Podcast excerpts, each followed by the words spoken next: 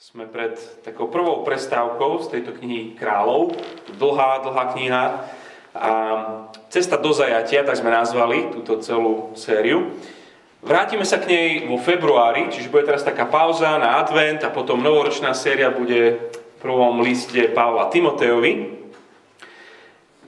V deň, keď sa Fico IV. ujal vlády na Slovensku, tak sme my začali v nemom úžase sledovať zlatú éru Šalamúnovej vlády.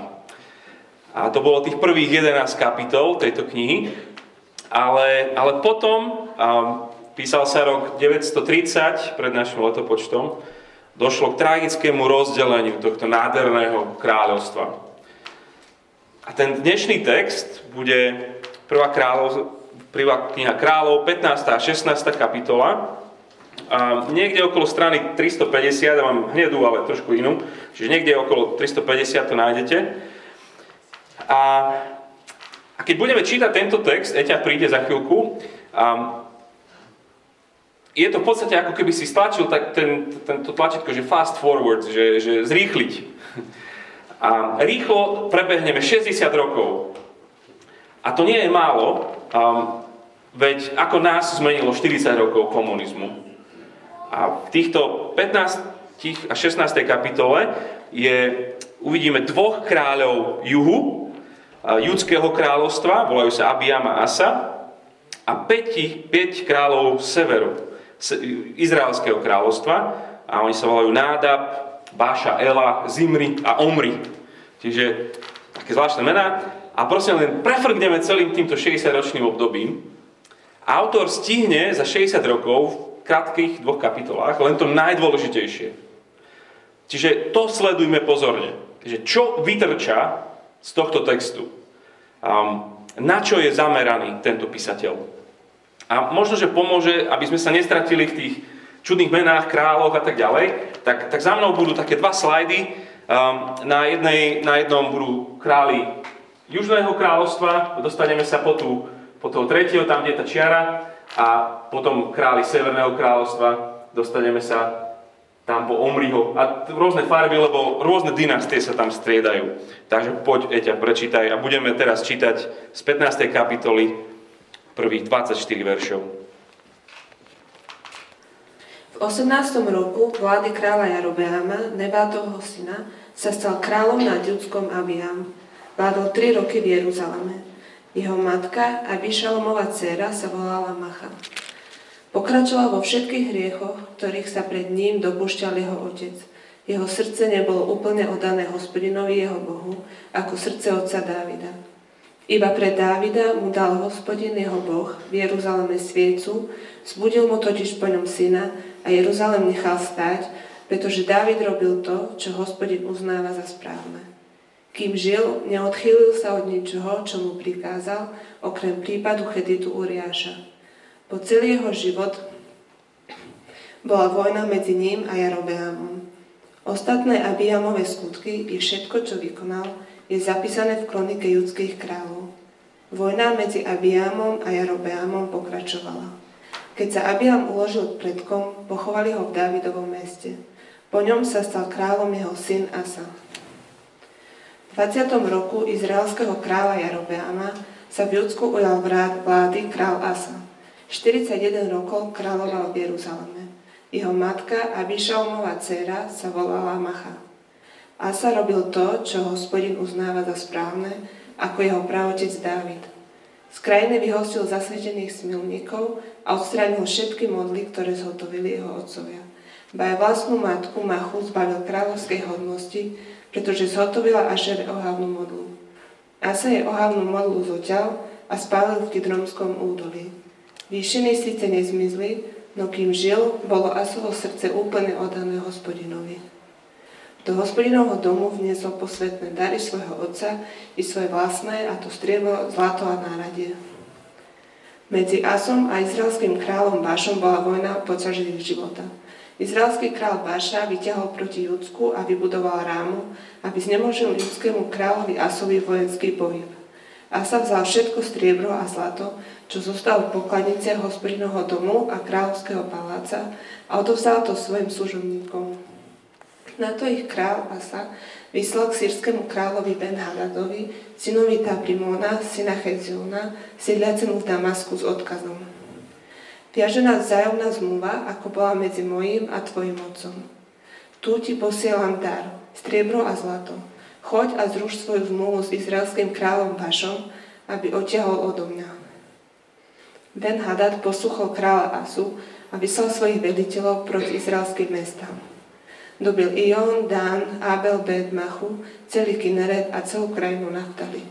Keď to sa to dopočul Baša, prestal opevňovať rámu a zostal v Tyrci. Král Asa vyzval všetkých júdovcov, aby všetci bez výnimky podnášali z rámy kamene a drevo, ktoré používal Baša pri výstavbe. Král Asa z nej vybudoval Benjamínsku Gebu a Micmu. Všetko ostatné, všetky ostatné Asové skutky, všetko jeho hrdinstvo, všetko, čo vykonal, i mesta, ktoré vybudoval, je zapísané v kronike judských kráľov. Treba dodať, že vo svojej starobe ochorel na nohy. Asa sa uložil k svojim predkom a bol k ním pochovaný v meste jeho otca Davida. Po ňom sa stal kráľom jeho syn Jošafát. Ďakujem. A teraz je autor ako keby spraví strich a ide sa do Severného kráľovstva. A tam, prosím, so mnou sledujte ďalej v tom texte. Kráľ Nadáb, 15.25. V druhom roku králi vlády judského kráľa Asu sa stal Nadáb, Jarobeamov syn kráľom nad Izraelom a vládol nad ním dva roky. Robil to, čo je zlé pred hospodinom. Chodil po ceste svojho otca a v jeho hriechu, na ktorý zvádzal Izrael. Proti nemu sa zburil Baša, Achiov syn z Isecharovho domu, v Gibetóne, ktorý patril Filištínom, ho Baša zabil, keď nadába celý Izrael obliehal mesto. Baša ho usmrtil v 3. roku vlády judského kráľa Asu a stal sa po ňom kráľom keď sa stal kráľom, vyvráždil celý Jarobeamov dom. Jarobeamovi neponechal nikoho, až ich úplne vykinožil podľa hospodinovho slova, ktoré ohlásil prostredníctvom svojho služobníka Šilčana Achiu. O tom sme čítali v 14. kapitole, ako sa to stalo. A to pre Jarobeamové hriechy, ktoré spáchal a ktorými zvádzal Izrael na hriech pre vlastnú vzdorovitosť, ktorou dráždil hospodina, Boha Izraela. Okay, král Nádab, potom príde Baša, ten, to sme už stretli, on je ten nástroj Božieho súdu, začína nová dynastia, nová nádej, že by, verš 33, v treťom roku vlády judského kráľa Asu sa stal kráľom nad celým Izraelom v Tyrci na 24 rokov Achio syn Baša. Robil to, čo bolo zlé pred hospodinom, Následoval Jarobeáma a jeho hriech, na ktorý zvádzal Izrael. Vtedy povedal hospodin Jehuovi, synovi Chanányho, proti Bášovi toto. Hoci som ťa pozviehol z prachu a dosadil som ťa za knieže nad Izraelom, mojim ľudom, správal si sa ako Jarobeám a zviedol si môj izraelský ľud na hriech, aby si ma svojimi hriechmi dráždil. Preto ja teraz zmetiem Bašu, jeho dom a s jeho domom naložím ako s domom Nebatovho syna Jarobeama. Keď niekto z Bášovho príbuzenstva zomrie v meste, zožerú ho psi, keď mu niekto zomrie na poli, pozobe ho nebeské vtáctvo. Ostatné Bašové skutky. Nič moc. Ďalej. V ľuďoch proste neustále je túžba, že snáď ten ďalší bude lepší. Máme aj my také, že budú voľby, tak snáď bude, snáď niekto lepší príde. Celý tento príbeh vlastne hovorí, že cha, Dokonca vždy to vie tak, že ten ďalší v tej dynastii je, je otrasnejší ako ten prvý. Takže privítajme král, sa volá ďalší Ela. 9. verš, ožiera sa v paláci, pod obraz Boží, tam je hotový. A zatiaľ, čo jeho armáda tam bojuje, pár tých plnom prúde, vojde jeho generál Zimri a zavraždí svojho mizerného kráľa a postará sa o to, aby mu to nikto nevrátil, vyvraždí celú jeho rodinu, ale ešte pridá, doteraz ešte nikto to nespravil, ešte aj jeho priateľov. 12. a 13. verš. Tak vyhubil Cimri celý Bašov dom podľa hospodinovho slova, ktoré ohlásil Bašovi prostredníctvom proroka Jehua. Za všetky Bašové hriechy a za hriechy jeho syna Elu, ktoré napáchali a ktorými zvádzali na, hriech, na hriech Izrael, aby tak svojimi ničotnými modlami urážali hospodina svojho Boha. Ela to je tzv. čistič. Potom príde král Zimri, tento, a z neho je nakoniec absolútny rekordér, vládne dokopy až týždeň. 16. kapitola, 16. verš. Keď sa ľud v tábore dozvedel, že tento Cimri, ten generál, sa zbúril a zabil aj kráľa, v ten deň ustanovil v tábore celý Izrael za kráľa nad sebou Omriho, veliteľa vojska. Na to sa Omri a celý, a celý Izrael stiahol z Gibetónu a obľahli Tyrcu, tam, kde býva ten král. Keď Simri zbadal, že mesto padlo, utiahol sa do pevnosti kráľovského paláca, zapálil ju nad sebou a tak zahynul za svoje hriechy, ktorých sa dopustil, keď konal to, čo bolo zlé pred hospodinom a keď chodil po ceste Jarobeama a v jeho hriechu ktorý sám páchal a zvádzal naň Izrael za týždeň. A potom 4 roky nasledujú, keď medzi sebou súperia tie severné kmene, že kto z nich bude král. A vyhrá už tento spomínaný Omri. A tak sa dostávame k nemu. Král Omri to bude nová silná dynastia. Dôležitá. Konečne príde moc a stabilita. Verš 23. 31. roku vlády judského kráľa Asu sa stal Omri na 12 rokov kráľom nad Izraelom. V Tyrci vládol 6 rokov, lenže dosť bol obhorený.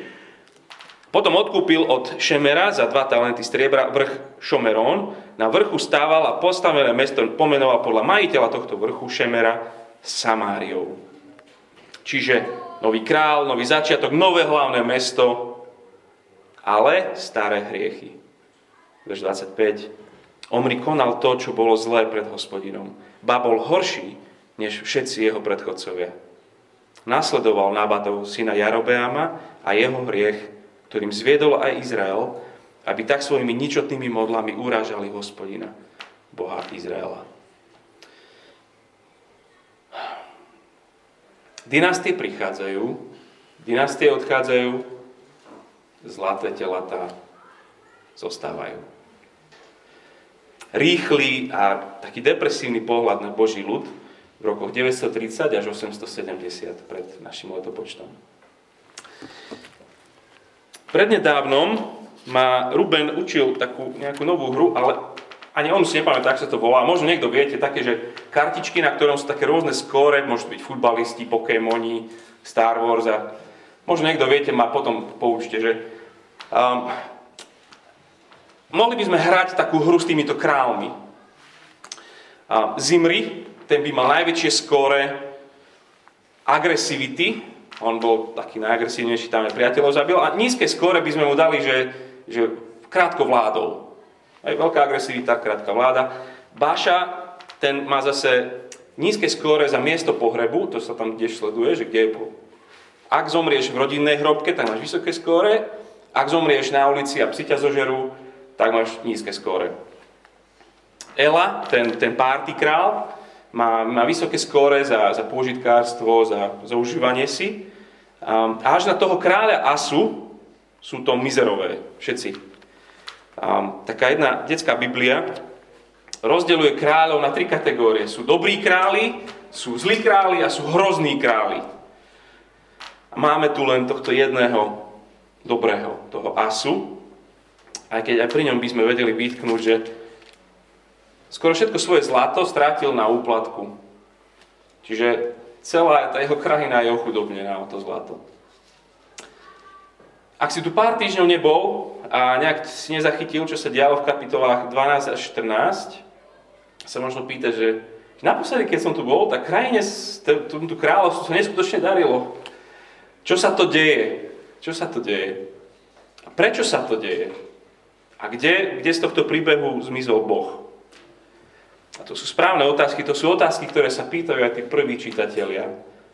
Tie posledné Frankfurtce Božieho národa, ktoré sú niekde v babylonskom zajatí. Toto sa pýtajú. Čo sa to stalo? Ako sme sa sem dopracovali? Kde sa stala chyba? Kde je ten koreň problému?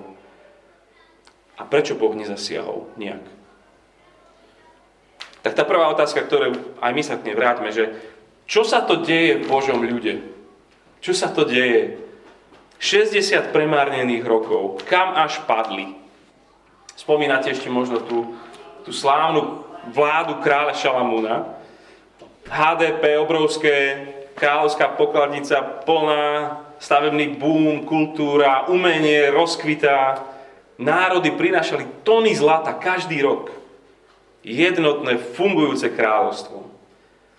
Keď prišla štátna návšteva z Jemenu, Šalamúnovi hovorí, hospodin väčšine miluje Izrael, že takéhoto kráľa mu dosadil. Hovorí, že blahoslavení sú tvoji služobníci, že ti ustavične slúžia a počúvajú tvoju múdrosť. Bolo výsadou žiť v tomto kráľovstve. Bolo najlepšie miesto na život. Také skore sa robí aj.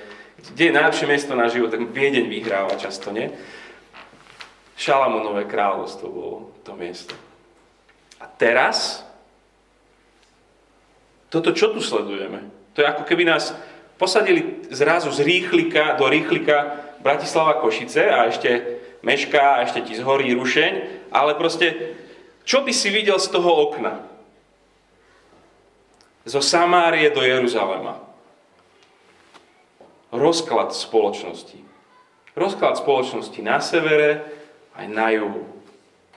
Prehlbujúca sa chudoba, zlato neprichádza, práve že všetko zlato odchádza, stávajú sa hradby, nestávajú sa sípky, mieru je koniec, prebieha vyčerpávajúca občianská vojna. Štyrikrát je to tam spomenuté v týchto dvoch kapitolách. Čo je väčším symbolom rozpadu ako vojna?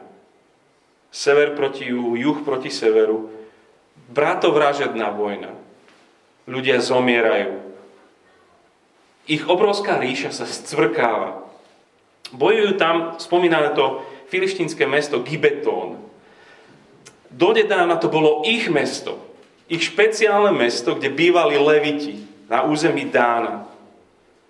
Čiže oni bojujú o územie, ktoré už im raz patrilo. Nerastú. Kríza. Iba, iba zachraňujú, čo sa dá ani to sa im nedarí. Čiže z okna tohto rýchlika vidíš úpadok krajiny, hovoríš si, kráľovstvo ide dozadu. Vraciame sa v podstate o 100 rokov. Nenapredujeme. A to ešte počkaj, keď sa rozbehne tá, tá Omriho dynastia, toho posledného kráľa tú dynastiu bude charakterizovať, niektorí to nazývajú, že rekananizácia, že predtým tam boli tie kanánske národy, tie pohanské a rôzne tie proste hrozné veci sa tam diali a za jeho vlády sa vlastne vráciajú presne tam. Králi ťahajú krajinu do stavu, kde bola pred príchodom Božieho ľudu. Smutný pohľad. V rozklade môže byť nielen táto teokratická monarchia, tento kráľovstvo, a v rozklade môže byť Božia církev. Môže byť nejednotná, rozhádaná, bojujúca o moc a vplyv, stavajúca hradby, do seba zakrútená, skúpa, scvrkávajúca sa církev, do kolečka rieši blbosti, Aký je stav církvy na Slovensku? Keby si sa posadil do vlaku, také církevného nejakého, by si sa prešiel po Slovensku od východu na západ, čo by sme videli? Čo by vytrčalo na církvi dnes na Slovensku?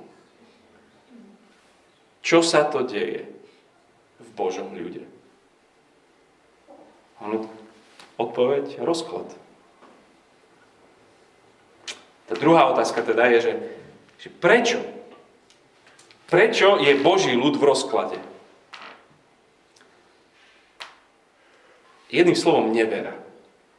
To je diagnóza prorokov. A mohli by ste hoci ktorého otvoriť, ja otvorím proroka Jeremiáša, druhá kapitola, nemusíte len počúvať, on hovorí vlastne všetkým ostrovom, všetkým zďaleka široká, hovorí, či nejaký národ zmenil bohov, hoci to neboli bohovia, 2. kapitole 11. verši. Môj ľud však zmenil moju slávu za čo si čo neosodí, neosoží. Žasnite nad tým nebesa, zhrozte sa, znie výrok hospodina. On dvoch zločinov sa dopustil môj ľud. mňa opustil prámen živej vody a vykopal si cisterny popraskané, ktoré neudržia vodu. Boží ľud je v rozklade, lebo mňa opustil a ja som bol prámen živej vody pre nich. Toto je ten uhol pohľadu na dejiny monarchie v knihe kráľov. Píše to historik, čo by mohlo historika zaujímať, keď popisuje nejaké dejiny? A mohlo by čo zaujímať. Úspechy kráľov, víťazstva, stavby, aférky, politika.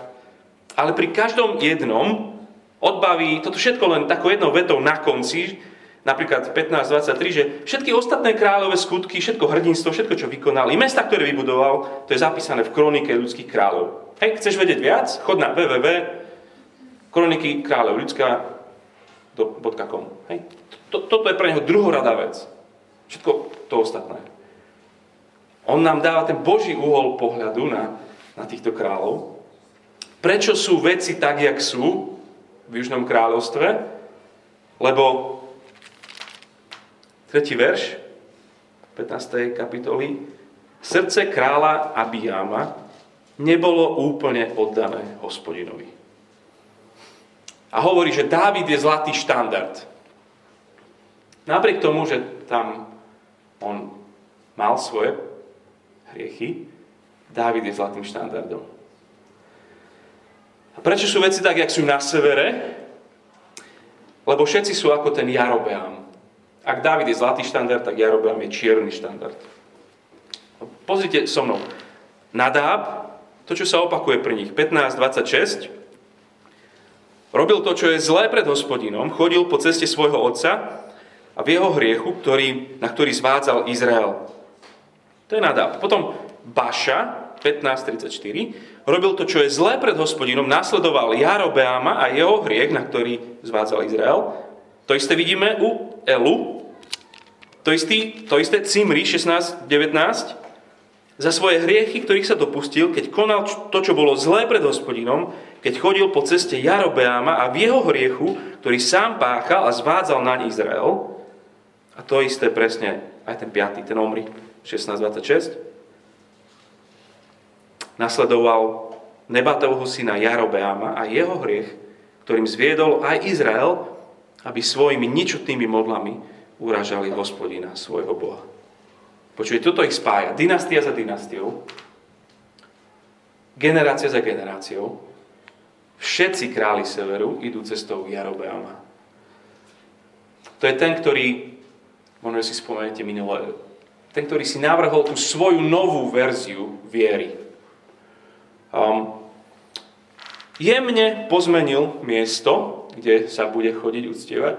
Pozmenil tak, že kto môže byť kňazom, pozmenil tak jemne iba o mesiac, že kedy budú tie sviatky. On tak len pozmenil to, čo hospodin dal. Oni veria v hospodina, ale tak po ich našli verziu viery, ktorá im vyhovuje. Prečo by som mal presne to tak robiť, ako to on chce? Kedy chce? Kde chce? Skrze koho chce? My. My si povieme, ako ho budeme uctievať, ako budeme slúžiť tomu dobou. Na severe je nevera typu, že ja áno, že budem s tebou žiť, budeme partneri, ale to manželstvo bude tak, ako to mne vyhovuje. OK? Ako to sa mne páči. Dobre Bože? No a na juhu je tiež nevera, ale takého trošku iného typu, že, že hospodín, budem žiť s tebou, ale len tak dúfam, že ti nevadí, že sem tam o poschode nižšie je susedka a tiež sem tam budeme mať niečo spolu. Si v pohode, nie? Také, že Boh plus kaliera, Ježiš plus dokonalá rodina, Ježiš a pohodový život. Taký Boh plus typ viery. A Boh hovorí, že mu je, doslova tamto slovo je, že, že mu je nagrc z takejto viery. Uráža ho to. Mať niekoho tretieho vo vzťahu a ten tretí nazýva toho tretieho, že to sú ničotné alebo márne modly Akože to je akože vylepšenie tohto nášho vzťahu, mať niekoho takého tretieho medzi nami, hej. Nevera ho dráždi k hnevu. Oni ho v podstate doslova to je, že tlačia ho na hránu trpezlivosti. Toto je to, prečo je rozklad v tejto krajine. Preto Boží ľud sa rozpadáva kvôli tomuto. Nezabudnime ale na, toho, na tú výnimku, na toho asu. A v tej 15. kapitole, ten druhý ľudský král. Jeho starý otec je král, ešte si možno spomeniete, je ten Rechabeam. A zlý král, zlý král. Šalamúnov syn. O ňom čítame, že na každom kopci a pod každým zeleným stromom postavil nejaké posvetné stĺpy. Si predstavte, okolo Jeruzalema tie kopce. Všade nejaký, nejaký posvetný stĺp. V podstate ten, predstavte si to taký kolík pripomínajúci falus. A okrem tých posvetných stĺpov všade mal ašery, to boli také nejaké podobné stĺpiky, ale zase akože ženského rodu. No a ešte tam sa píše o zasvetených smilníkoch. Pod tými stromami, na tých kopcoch, prídeš uctievať si toho svojho Boha a popri tom takejto rodine ten Asa vyrastol. Toto je jeho starý otec, jeho otec taký bol. A nad jeho kráľovstvom ešte stále je tieň, a ona ešte stále žije, tá jeho stará mama, Mácha, o nej vieme, že je Amončanka. V 15. kapitole 11. verši čítame, že Asa robil to, čo hospodin uznáva za správne, ako jeho právotec Dávid, z krajiny vyhostil zasvetených smilníkov a odstránil všetky modly, ktoré zhotovili jeho otcovia, ba aj vlastnú matku, ale je to jeho stará mama, Máchu zbavil kráľovskej hodnosti, pretože zhotovila Ašere ohavnú modlu, a sa jej ohavnú modlu zoťal a spálil v Kidronskom údolí. Mladý král starú kráľovnu zbavil hodnosti. Tej, tej kultúre v tom čase, to, to wow, že niekto sa postaví voči svojej rodine. Vlastnej rodine. Ukazuje tým, že vernosť si vyžaduje povedať nie komukoľvek, čokoľvek, čo by mohlo byť ohrozením výlučného vzťahu medzi Bohom rozmýšľate spolu o tom cez týždeň, na komunitách sa o tom môžete rozprávať. Čo, čo to možno je v tom našom živote? Čo je to, čo ohrozuje tú exkluzivitu, výnimočnosť, čistotu vzťahu medzi vami a Bohom? Tá ľahkovážna nevera je hrozne nebezpečná. Rozpad prichádza kvôli nevere. Kvôli nevere prichádza rozpad tohto kráľovstva. No ale tá tretia otázka, že kde teda trčí ten Boh? Kde, kde je celý čas? Kde je Boh? Prečo ten rozklad dovolí? Prečo nezabojuje o ten svoj ľud? Tá jeho nevesta, on ju len tak nechá? Vyzerá ako by... On tu naozaj vyzerá, ako keby už podpisoval rozvodový list niekde. možno aj ty si v nejakej časti života, kde, kde Boh je naozaj ďaleko. Kde máš pocit, že On už so mnou končí, alebo ja už nevidím, alebo neviem, kde je. Viete tu vidieť hospodinovú vernosť, prítomnosť, starostlivosť voči svojej manželke. Kým tu boli králi, ako Dávid, 40 rokov vládol, ako Šalamún, 40 rokov vládol, Hospodin sa staral a budoval a viedol a miloval svoj ľud primárne skrze svojho kráľa, ktorý je podľa Božieho srdca. Boží král vedel, že toto je Boží ľud. On má len zapožičanú autoritu vládnuť. Ľud mu nepatrí, má ho viesť, má mu slúžiť. A to je nádherná predstava, ak máte pred sebou takého kráľa. Král, ktorý bojuje za to, aby si mal bezpečie, ktorý dáva hojnosť a, a buduje jednotu. No ale čo keď ten král, ktorý je nad vami, je ako táto zberba týchto, čo tu čítame? Tí neverní a ešte k tomu, že oni sú neverní, celý svoj národ vedú k tomu, že ideme za inými bohmi, alebo budeme si robiť náboženstvo inak. To, čo tu začíname vidieť, je, že keď sa hospodin nevie postarať o svoj ľud skrze svojho kráľa, tak im začne posielať svojho proroka. Svoje slovo im posiela. A naplne sa to rozbehne až v tej ďalšej kapitole, keď príde prorok Eliáš. A potom Elizeus. A potom ďalší. A potom ďalší. Ako keby končí éra kráľov a začína éra prorokov. Skrze nich. Boh sa nevzdáva. Nejde to cez kráľov, tak budem cez prorokov sviesť svoj ľud. Prorok je Božími ústami. Boh posiela prorokov, hlavne teraz ešte za kráľmi a ich varuje s tým cieľom, spamätajte sa, ešte je čas sa vrátiť s celým svojim ľudom. Opakovane sme to tu videli, že, že je tam nejaký prorok Achia, ktorý prišiel k tomu Jarobeámovi a hovorí, že musí sa vrátiť kráľ. Presne rovnakú zväzť má potom v našich kapitolách, 16. kapitole na začiatku, nejaký prorok Jehu, presne to isté povie Bašovi. Úplne skoro od slova do slova. A pritom Baša je ten, ktorý bol nástrojom tej pomsty, zničenia tej prvej dynastie. Eliáš, ten prorok, ktorý príde, potom úplne návlas rovnakú zväzť bude mať pre kráľa Achaba. To, že Božie slova súdu znamenajú, že Boh to ešte nezabalil s nimi. On vie, že ten král, ku ktorému príde to slovo, on zatvrdí svoje srdce, on nebude počúvať jeho slova, ale aj tak ich tam posiela. Aj tak ich volá. Trasie nimi, spamätajte sa. Hospodin je skutočným kráľom Božieho ľudu. Stále. A on odstráni kráľov, ktorí jeho neveste ubližujú.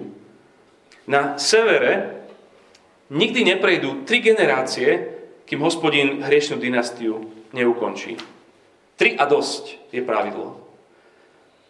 A na juhu zase nikdy neprejdú tri generácie zlých kráľov, dokým nepríde nejaký dobrý. Traja zlí a a idem znova s nejakým dobrým. A znova, a znova. Jeho sľub nevybledne. Príklad je ten král Asa. On je úplne prekvapenie, z ničoho nič. Zrazu sa v tej línii vzbúry a odpadnutia objaví niekto, kto má srdce úplne oddané hospodinovi. Odkiaľ sa ten chlapec tam zjavil? Ako je to možné v takom kráľovstve? Králi zlyhali, ale to Božie slovo cez tých prorokov je stále prítomné. Môžeme aj my byť v cirkvi, ktorá je v rozklade, hoci všetci okolo nás by žili tou vierou, že, že Boh a ešte dá, čo si k tomu ja dám a podľa seba si toho Boha prispôsobím. A budeme stále len tak, ako bolo za čias Ježiša. Kde farizei mali Božie slovo, ale ešte k tomu popridávali. A práve vtedy Boh Otec poslal svojho syna nielen aby bol prorokom, aby priniesol nejaké slova od Boha, ale sám bol tým slovom. Slovom, ktoré prinieslo život všetkým. Ján tak začína svoje evanelium. To je tá obrovská správa, ktorou on otvára všetko, že slovo sa stalo telom. Nie, že prorok nejaký prišiel s nejakým slovom. Slovo prišlo, sa stalo telom. Svet ho nepoznal, do svojho vlastného prišiel, jeho vlastní ho neprijali, ale tým, čo ho prijali a veria v jeho meno, dal moc stať sa Božími deťmi. Uprostred rozpadu, uprostred nevery je tu hrstka ľudí, ktorí slovo príjmu a uveria. Kde je Boh v rozpadnutom nevernom svete? Neodišiel, nevykašľal sa, neopustil, Boh je stále prítomný vo svojom slove v zvesti o Ježišovi. Ty a ja môžeš počuť jeho hlas. Vždy, keď otvoríš jeho slovo. Vždy, keď to slovo je verne vykladané. Boží hlas aj teba povedie, môžeš žiť úplne rozpadnutej krajine a cirkvi a ono ťa povedie a dovede do cieľa tomu Bohu, ktorý ťa miluje a poslal to slovo, aby ťa doniesol ku sebe. Lenže dnes, keď počuješ jeho hlas, nezatvrdzuj svoje srdce. Ako mnohí tí králi si zatvrdili. Budem sa krátko modliť. Ďakujeme ti a oslavujeme ťa, že ty to si nevzdal, nezabalil, neodišiel, nenašiel si si iný národ, ktorý bude lepší národ. Ďakujeme ti za to, že znova a znova a znova si prichádzal. Si posielal jedného proroka za druhým, za tretím. Tvoje slovo varovalo, prinášalo súd, chcelo zatriacť, ale znova a znova a znova si poslal. Ľudu, ktorý bol v rozpade a rozklade, ďakujeme ti za to, že k nám si poslal svojho syna. Že v ňom si neposlal len slovo, ale že on je Bohom samým. V ňom máme život. Túžime žiť, aj keby sme v úplnom rozklade a rozpade tu boli, ako ľudia, ktorí, ktorí majú tvoje slovo a dvojdu s ním do cieľa. Tam, kde ty nás čakáš. Na toto sa tešíme. Chcem, chceme ísť. Ty nás prosím veď. Daj nám uši počuť tvoje slovo. Daj nám srdce ho rýchlo prijať. Prosíme, aby bolo úplne verné hospodinovi. Amen.